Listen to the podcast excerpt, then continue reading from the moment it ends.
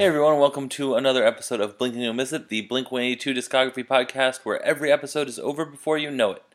I am James, your host, and this is episode number 83 for the song Little Death, which is track 4 from the Plus 44 album When Your Heart Stops Beating. The Wikipedia page says about it, it says Little Death is a moody lo-fi song that went through numerous changes throughout the recording, beginning in Barker's basement.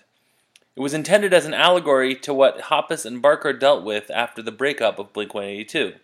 Hoppus felt both, quote, hopeful and defeated, end quote, while writing the song and intended to make it an appreciation of life after hard events.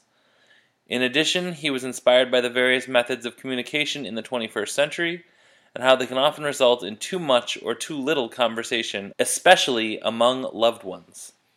And then um, when I was looking up the Genius page for the song, which didn't have any annotations at all, I saw a Lupe Fiasco song called Little Death, in which he references that Little Death um, might refer to uh, La Petite Mort, which is French for the Little Death. And uh, I wanted to read you the Wikipedia page for this. Uh, it says, It's an expression which means the brief loss or weakening of consciousness, and in modern usage refers specifically to the sensation of orgasm as likened to death. Uh, the first attested use of the expression in English was in 1572 with the meaning of fainting fit. It later came to mean nervous spasm as well.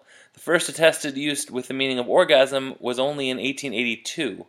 In modern usage, this term has generally been interpreted to describe the post orgasmic state of unconsciousness that some people have after having some sexual experiences. More widely, it can refer to the spiritual release that comes with orgasm or to a short period of melancholy, melancholy or transcendence as a result of the expenditure of the quote, life force.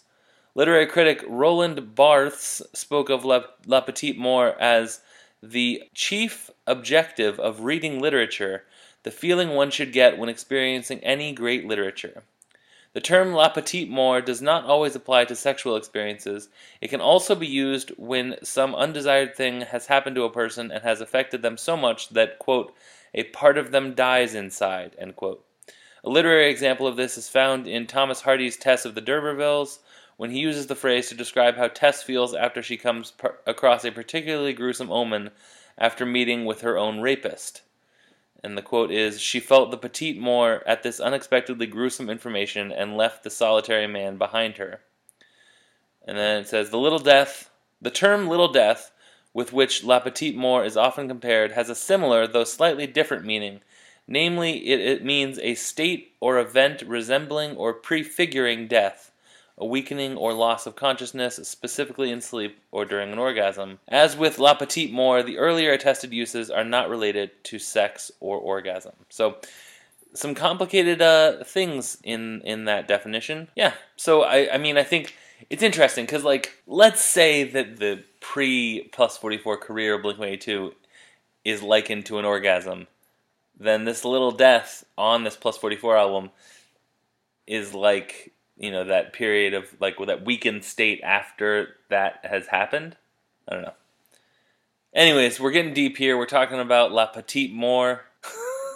uh, that's probably gonna do it for me for today. This song is good. It it it's a, it's it's unfortunate that Lillian and Little Death are sort of back to back because I don't feel like either of them are particularly strong. This is a song where I feel like the hook is hookier than the song delivers on, and so it doesn't really work for me. Anyways, if you would like to get in touch with me, you may email me at blink226racer at gmail.com, or maybe you'd like to tweet me at blink226racer, or perhaps you'd like to leave a comment on the blog, which is at blink226racer.wordpress.com. Uh, we'll be back tomorrow, and I don't believe that we'll be getting into any French phrases or orgasm related talk. Although it is Blink 182, so, you know, there's no guarantees. I will talk to you tomorrow. Bye.